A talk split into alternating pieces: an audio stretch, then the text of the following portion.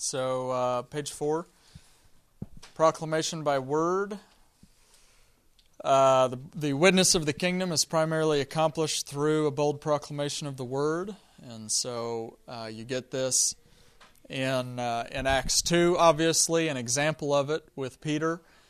And Acts 3 at the temple with the, the paralytic that's healed, and he says, Men of Israel, and a proclamation by word. in Acts 4 when he is before the Sanhedrin and.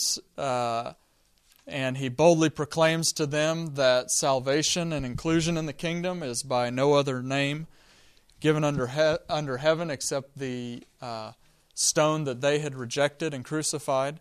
And they took note because of his bold witness that uh, he was uneducated. And uh, Acts 4, after they come out of, uh, out of prison and they, they lift their voice together in context to that persecution, they, uh, they lifted their voice together, Sovereign Lord, who made the heavens and the earth and everything in them. And so to them, that means a whole lot. Again, when they say Sovereign Lord, who created the heavens and the earth, they have in mind that, again, the Creator is going to restore everything. You spoke by the mouth of uh, your holy prophet David and Psalm 2 concerning the coming of the Messiah, his inheritance of the nations, that the nations would persecute him and which is what they did, uh, Pontius Pilate and, uh, and uh, the Jews. Uh, in leadership at that time, he says, Now, Lord, look upon their threats and grant to your servants to continue to speak your word with all boldness while you stretch out your hand to heal signs and wonders performed through the name of your holy servant Jesus. When they prayed, the place they were gathered together was shaken. They were filled with the Holy Spirit and, and continued to speak the word of God with boldness. And it's clear what the Word of God is, obviously, from chapter 2 and 3 concerning the day of the Lord. Acts 8, for example, those who had been scattered preached the Word everywhere they went. Philip went down to a city in Samaria and proclaimed the Christ there. When they believed Philip as he preached the good news of the kingdom of God in the name of Jesus Christ, they were baptized, both men and women.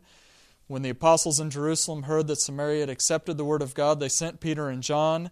You have the whole bit with Simon then, when they had testified and proclaimed the word of the Lord, John and Peter returned to Jerusalem, preaching the gospel in many Sam- uh, Samaritan villages. Acts 10, he commanded us to preach and to testify. At, while he was speaking these words, the Holy Spirit fell on them. Page 5.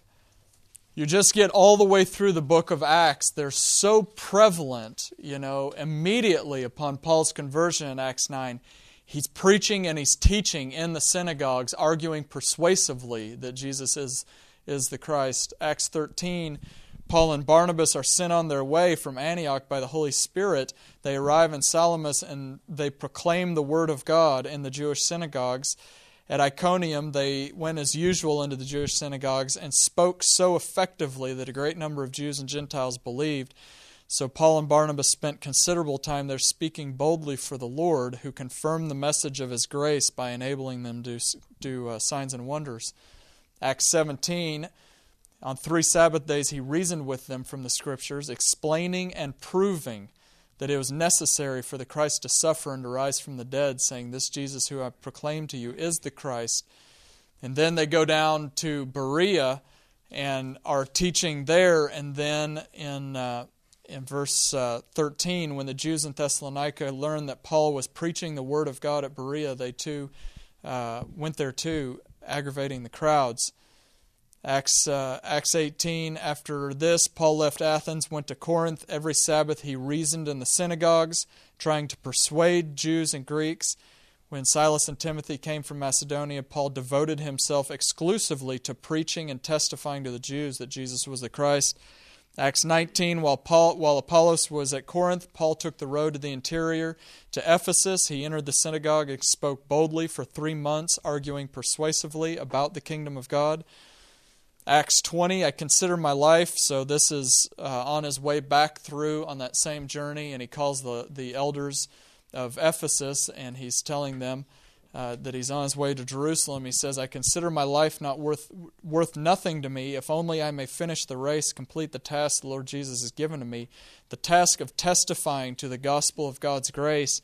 Now I know that none of you among whom I've gone about preaching the kingdom will ever see me again. I have not hesitated to, pro- hesitated to proclaim to you. And then the book of Acts, obviously, after that, he goes to Jerusalem. He's arrested. He's preaching to the Sanhedrin. He's preaching to Felix to uh, to Agrippa. He is he uh, he goes to Rome, and then the book concludes with the last two verses. For two whole years, Paul stayed there in his own rented house and welcomed all who came to see him boldly and without hindrance. He preached the kingdom of God and taught about the Lord Jesus Christ. And so you just get that theme all the way through the book of Acts of bold proclamation by word concerning the kingdom of God and Jesus as the Messiah. And so it's, uh, I remember when I was in college and uh, I would, I would go to about three different campus meetings every week because I really didn't have anything else to do and was zealous. And, uh, and I remember I would always go to the, the campus crusade meeting, and crusade is so zealous on on witnessing and sharing the gospel and I remember they had a guy in one time, and it always just stuck in my memory, and I, I remembered it over the years constantly.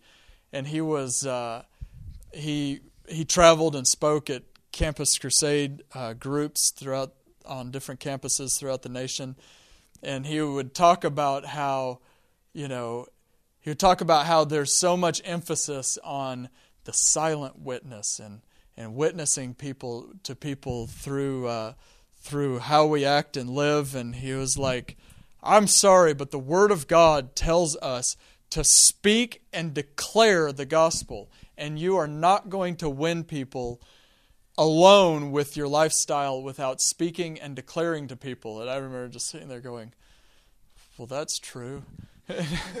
and. Uh, but you get, I mean, obviously, you get uh, the other side of that where people just uh, uh preach and, and talk to people, but their lives their lives don't uh, don't communicate love for the people they're preaching to, and so uh, the two have to go in tandem. But there is the very real, prominent aspect of the mission of the church in the New Testament, in the Book of Acts, as declaring the forgiveness of sins unto uh, inclusion in the kingdom and resurrection. Point B, ministry of the word, evangelism, proclamation of the kingdom was considered the culmination of the purpose of the apostles before the second coming. So, like Acts 6, the 12 summon together the full number of disciples and say it's not right that we should give up preach, preaching the word of God to serve tables. Therefore, brothers, pick out from among you seven men of good repute, full of the Spirit and of wisdom whom we uh, will appoint to this duty, We'll devote ourselves to prayer and to the ministry of the word. And so uh, there's just that aspect of, um, and the, the point here is not, um, well, we'll get to that next week when we when we dive into prayer. But the focus here is the issue of serving the the uh, the widows and the orphans in their midst, and that they they just like Vincent Donovan, they had to give up some things so that they could continue to walk in a consistent manner in this aspect of what they knew they were called to. It wasn't like they were I mean it wasn't like they were dishing off all responsibility of feeding the poor and taking care of the widow and orphan. You know, I've actually heard people preach that this was the great fall of the church in the New Testament which is not that at all. I mean, Stephen was one of the, the ones appointed in chapter 6 here to take care of the widows. And then immediately after that, in chapter 7, it says he was a godly man, uh, whatever, who walked in signs and wonders, and then he was the first martyr that, that uh, was killed. So there's no dichotomy between the two, but there is a, you know, when you guys go out when when we're in ministry, this thing this thing has to really be worked at to keep them in a healthy relationship with each other. These three aspects, and that you know, like Vincent Donovan, you have to give up administration and you have to give up a bunch of this stuff and it just takes intentionality. That's my point in it. But I want to I I'm working so heavily on proclamation of the gospel because I want you to have a real feel of the nitty-gritty of that this is what they actually gave themselves to is a lifestyle of telling people about the kingdom of God and, and Jesus as the Messiah. Um, so was the First Thessalonians one and two.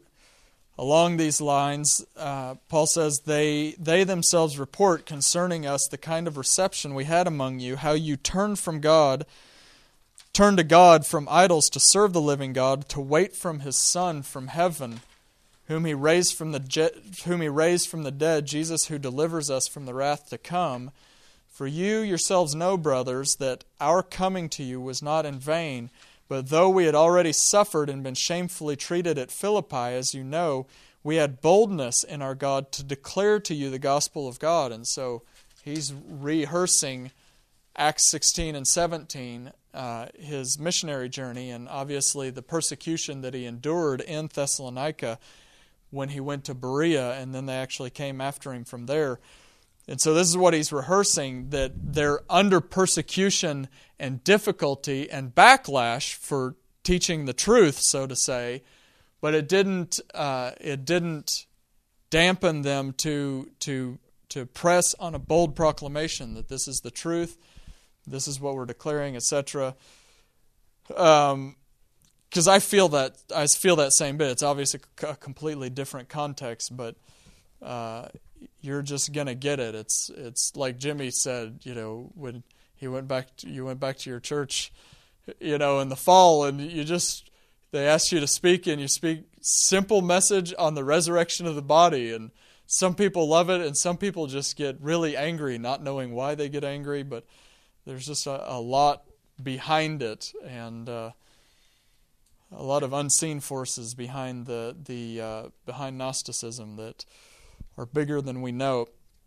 Anyway, so uh, so as you know, we had boldness in our God to declare to you the gospel of God in the midst of much conflict. For you remember, brothers, our labor and toil. We worked night and day that we might not be a burden to any of you while we proclaim to you the gospel of God. Romans 15, where he uh, you know doesn't want to build on anyone else's foundation, fully proclaiming the gospel of Christ in the whole region. Point C, Paul's primary charge in, to his main disciple Timothy was the proclamation of the kingdom.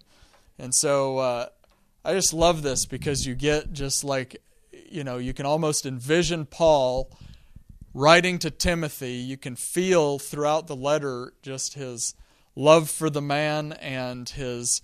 I mean, he really wants to establish this young man in sound instruction, sound lifestyle that really will produce people that will endure faithfully on a narrow path and not get lost into uh, lost into confusing uh, doctrine and understanding that leads them to not live a diligent lifestyle day to day of fighting the flesh and walking in righteousness and etc. And so, but you get, he says, in in the presence of our God and of Christ Jesus, who will judge the living and the dead, in view of his appearing and his kingdom, I give you this charge. And so it's just like, boom, listen, in light of the kingdom, this is how you need to live, and this is what you need to give yourself to. It's just so like, yeah, I mean, it's just straightforward. You just take it for yourself, you know, like this is this is what I need to live by. This is how I, I need to orient my life. I give you this charge preach the word, the word of the judgment of the living and the dead, his appearing and his kingdom. This is, you know, three main points on the on the right hand. Preach the word, be prepared in season and out of season, correct, rebuke, and encourage with great patience and careful instruction. For the time will come when men will not put up with sound doctrine concerning his appearing in the kingdom. Instead, instead, to suit their own desires, they will gather around them a great number of teachers to say what their itching ears want to hear. And this is just like, you know, I get in seasons where I'm like, Lord, you really care about your son. You really care about the resurrection. You really care about these things. And the early church fathers, the first two centuries of them, they really cared and they fought hard to keep the resurrection of the body front and central. And then Origen ended up kind of winning out in the Constantinian shift, and like nobody, it's it's not even a battlefield for so much and so long, and there's you know just little pockets of of uh, you know uh, people who believe in chiliasm and people who believe in in millennialism throughout history. There's little pockets here, there, and everywhere, but you look back over church history, and there's just a great number of teachers who teach the people and itch their ears. And it really is. It's the same reason chiliasm was overturned in the early church.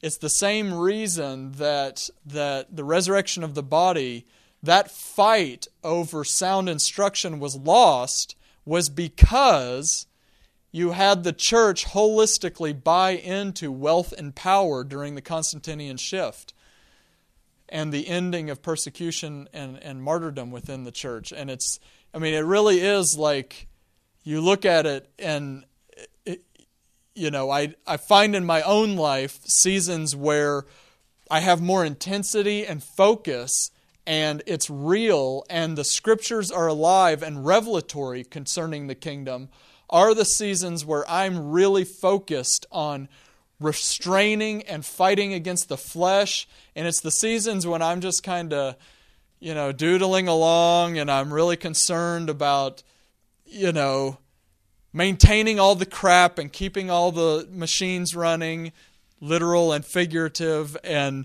administration and just all the cares of this life that the scriptures are not like alive to me and revelatory, and I'm not restraining the flesh, and I'm just kind of, my eyes are wandering, and I'm looking at buying stuff all the time, and I'm just like, you know what I'm saying? Like it really is when you're when you're not the reason for the not sound instruction really is because just like he says a desire to, to, to suit their own desires, they'll gather around many teachers to say what their itching ears want.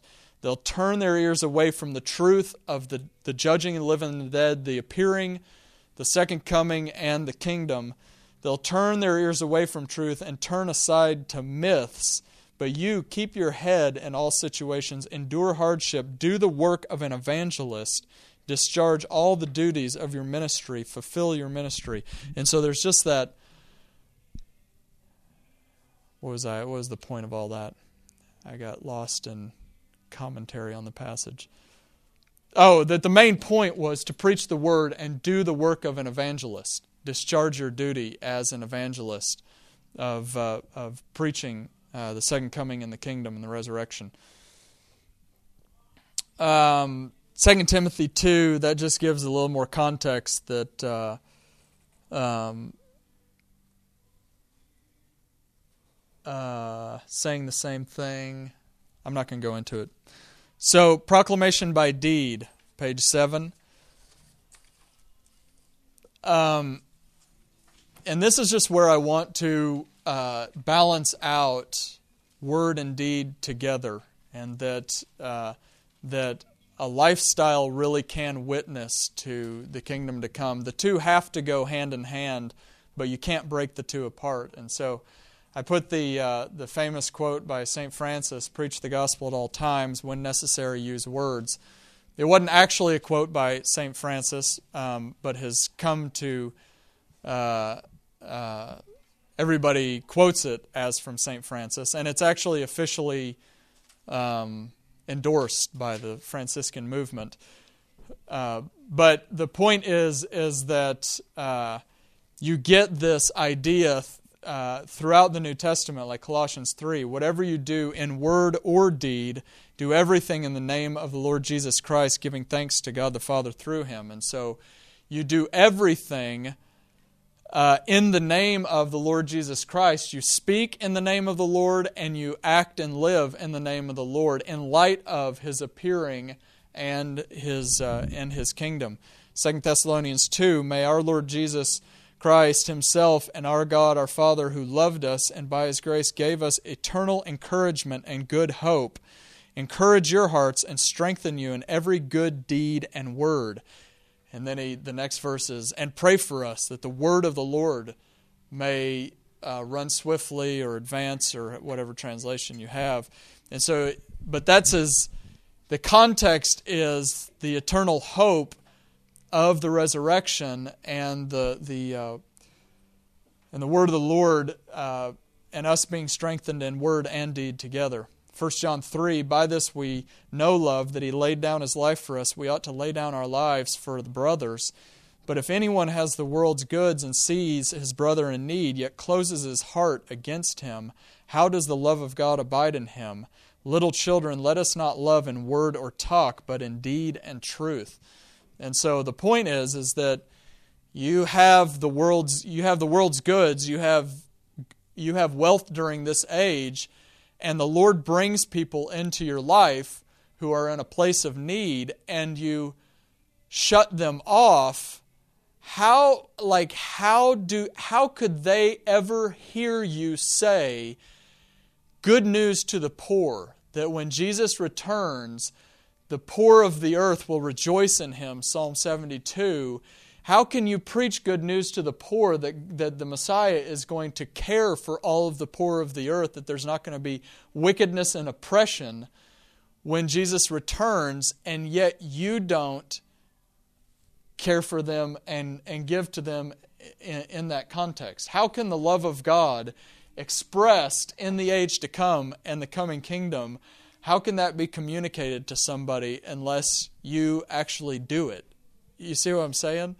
I mean, it's not like, and this is why, you know, this is why it, it really is. This is why you get the social gospel critique of uh, conservative evangelicalism that all you preach is the gospel. All you do is preach the gospel, and what, you know, that's a heavenly destiny, and you don't actually do anything to help anyone.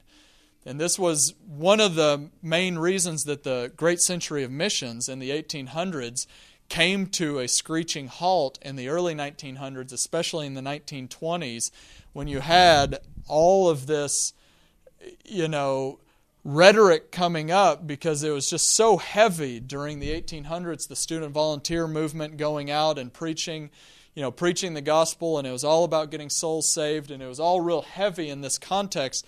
And it was good because at least it was focusing on the end game with some real uh, determination and intensity, but there was almost no addressing of people's needs. And so there was just this inherent void of people experiencing the love of God because you're telling me God loves me, is going to take me to heaven, but He doesn't care about me now, so I just can't make the dots connect. You know what I mean? And so in light of the coming kingdom rather than in light of a heavenly de- an immaterial heavenly destiny it's right you can't connect the dots. There is no connecting the dots. There is no reason to care for people's material needs if your destiny is immateriality. You, there, you can't connect the dots.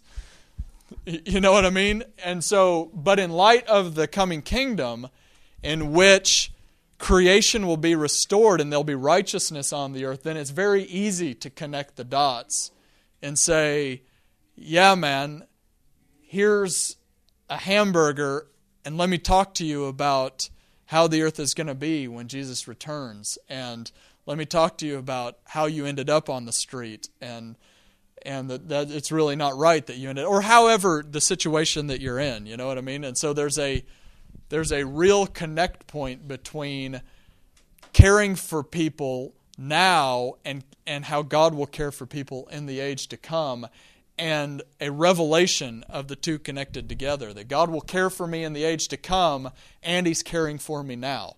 You know what I mean?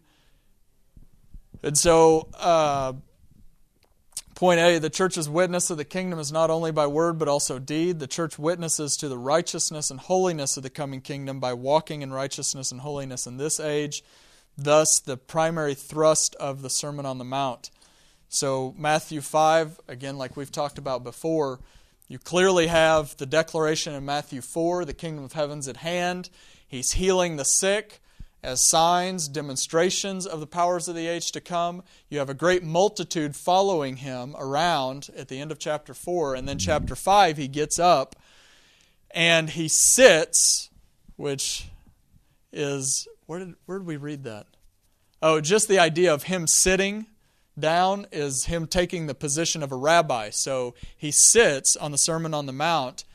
And, and so everybody understands that he's functioning in rabbi mode to to uh, to talk about and expound upon the law. And so, and in their minds, the law is pointing towards the coming Messiah and, and the law that will go forth from Jerusalem. And so he sits down and says, The kingdom of heaven is at hand.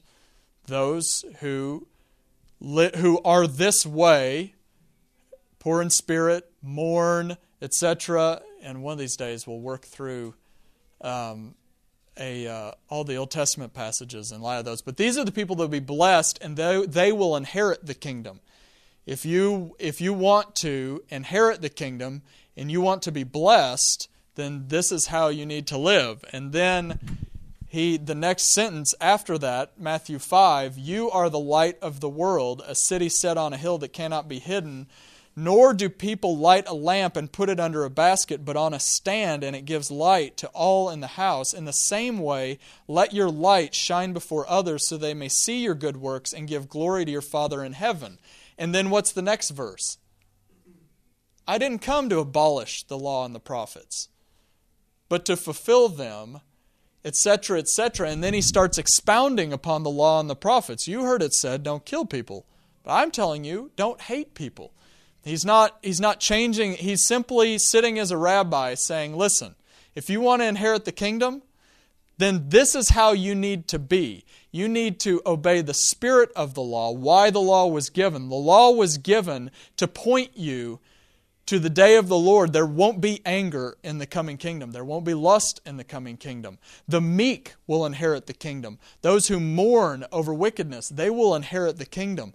Those who are poor in spirit, the poor will inherit the kingdom, those who are generous with their, with their wealth, like the Proverbs, those who give freely, they will be blessed. Those who are peacemakers, who hunger and thirst for righteousness to be established upon the earth, these guys will inherit the kingdom, and you need to walk according to the law in that spirit, restraining from unrighteousness, because that's how it's going to be in the age to come. And in that way, you have the bit about being a light on a hill and a lamp and it doesn't there's no like it's a it's a it's a straight flow you know if you are meek and you relate to the law in such a way that demonstrates the righteousness of the age to come, then you are a light to the earth because throughout the prophetic scriptures, the coming kingdom is pictured as the day. And so you are, in the midst of the night, a light that imitates the day to come. And you walking, you relating rightly to the Mosaic law, the way it was meant to be related to, and your righteousness surpasses the Pharisees and teachers of the law because they were not relating rightly to the law. They were not killing people, but they hated everybody. They were not committing adultery, but they their, their minds were filled with lust and unrighteousness. You know what I mean? They weren't relating rightly to the law that was supposed to check them and keep them on a narrow path. You know, many will come to me on that day and say, Lord, Lord.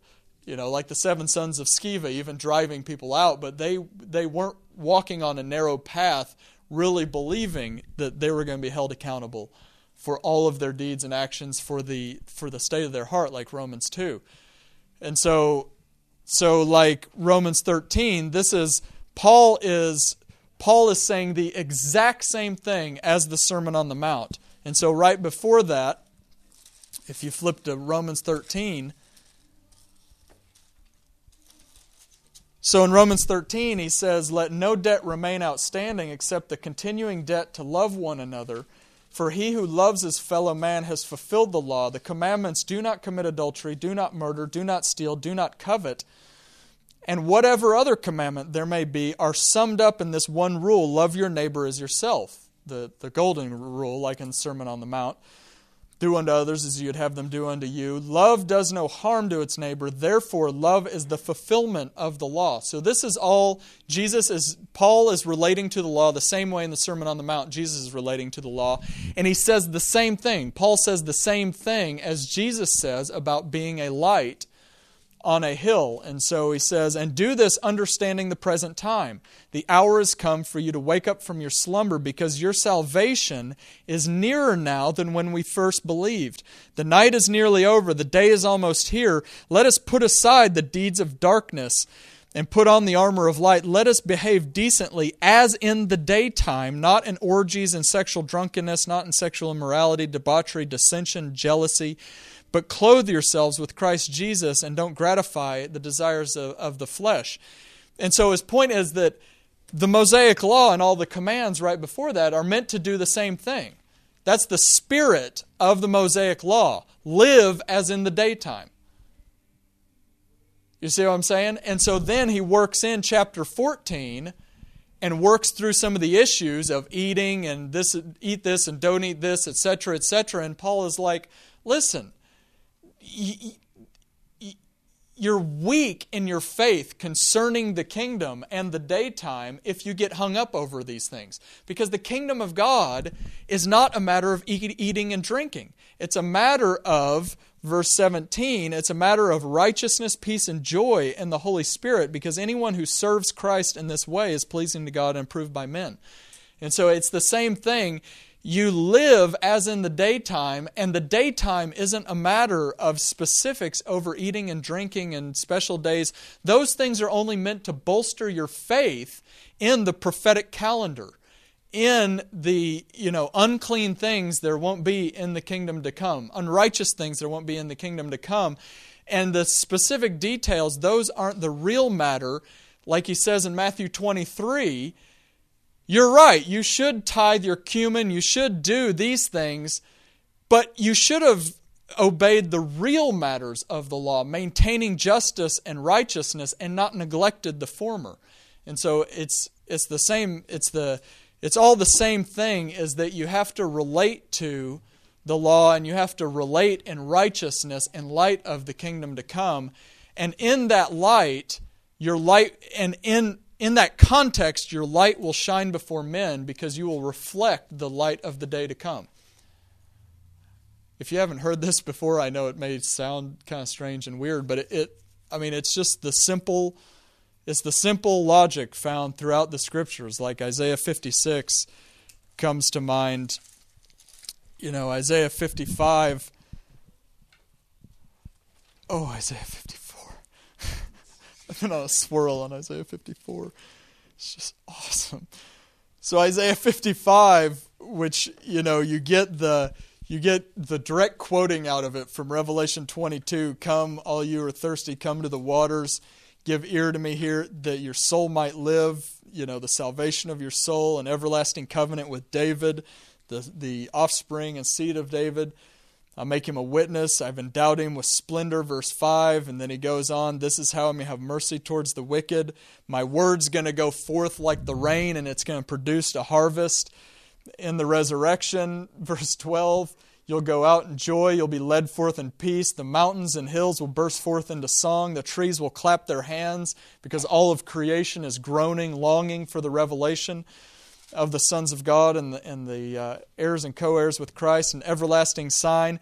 Then verse then chapter 56, there's obviously no you know break in the chapter when it was originally written. And so this is what the Lord says in context to that. Maintain justice, do what's right, for my salvation is close at hand, my righteousness will soon be revealed. Blesses the man who does this, who holds fast, etc. And so you get that you know, in light of the righteousness and the salvation that's at hand, maintain justice, do what's right, because it will be done right by David, my servant, in the age to come. Um, uh, Hebrews 10 Let us hold unswervingly to the hope we profess, for he who promised is faithful. Let us consider how we may spur one another on toward love and good deeds. Let us not give up meeting together as some are in the habit of doing. Let us encourage one another, all the more as we see the day approaching. And so the spurring one another on towards love and good deeds as we see the day approaching. The, the logic is real simple that we are, uh, we are a light to the world in our love and righteousness. Um, and then 1 Corinthians 3, page 8. Five more minutes here. By their lifestyle, the church witnesses to the world concerning what kind of behavior will be acceptable in the age to come. And so, whenever you get all of these passages on inheriting the kingdom of Christ, this is the logic behind it. The Galatians 5 the acts of the sinful nature are obvious. In context of the acts of the, the, the fruit of the Spirit, because in the age to come, you will be you're the deposit of the Holy Spirit, you will receive the full inheritance of the Holy Spirit and raised in glory, and the whole earth will be filled with the glory of God and filled with the Holy Spirit and righteousness, peace, and joy. And so the whole earth will bear the fruit of the Holy Spirit in the age to come of peace, love, joy, self control, patience, etc., etc. He says, But the acts of the flesh are obvious sexual immorality, impurity, debauchery, idolatry, witchcraft, hatred, discord, jealousy, fits of rage, selfish ambitions, dissensions, factions, envy, drunkenness, orgies, and the like I warn you, as I did before, that those who live like this will not inherit the kingdom of God. But the fruit of the Spirit is love, joy, peace, patience, etc. And so his logic is I mean, it's just like, it's so simple logic that this is how it will be in the age to come. This is how it is now, and it won't be like that in the age to come. And so, therefore, you don't live like that because you fear God and because you want to make it clear to people. Because if, I mean, it's just the, it's the simple logic behind Christian ethic. You know what I'm saying? Like, why do we live holy? Why? Just because God has an arbitrary set of standards and rules?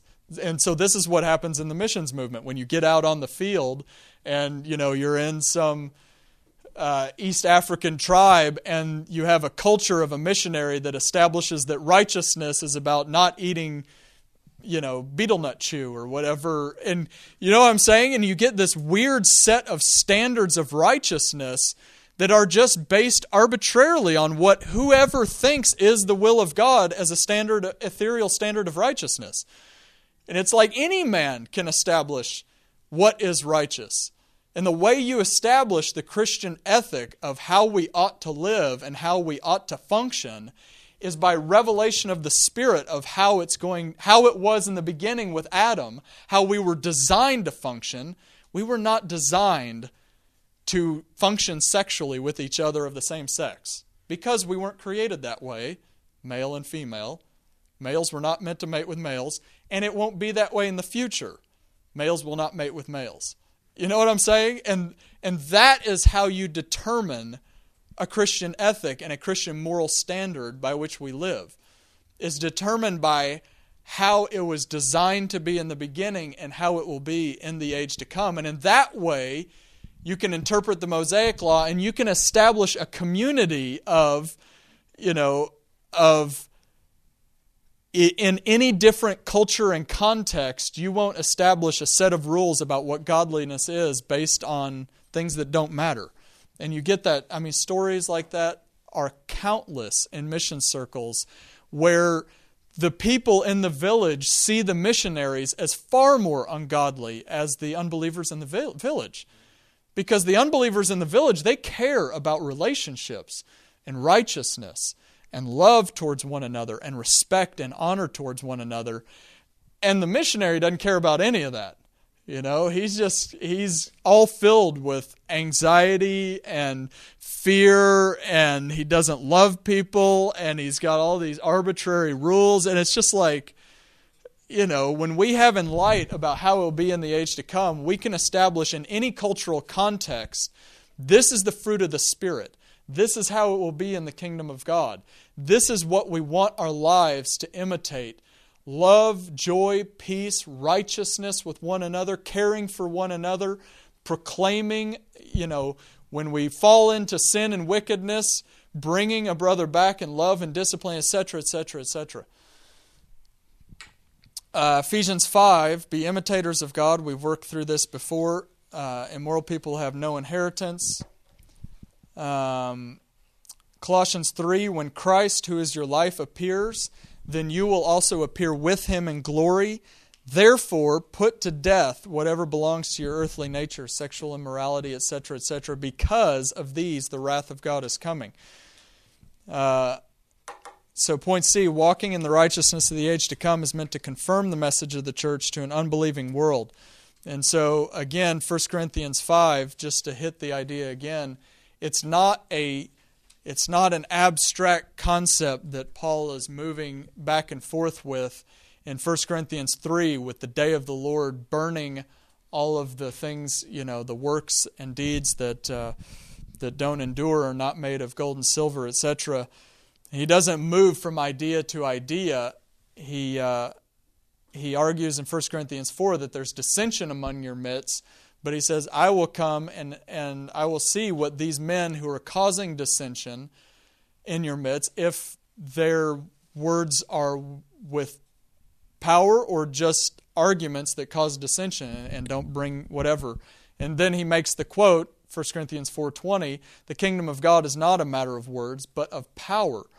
And so again, his point is not like there's a kingdom now, and then he moves straight into 1 Corinthians 5 in the next verse and says, you know, there's immorality in, in your midst. And then chapter 6, there's, you know, you have disputes in your midst and you take each other to court.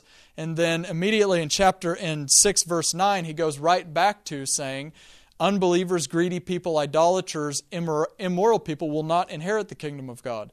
And so there's just a clean flow of the day of the Lord and the coming kingdom. And this, in light of those things, this is how we live.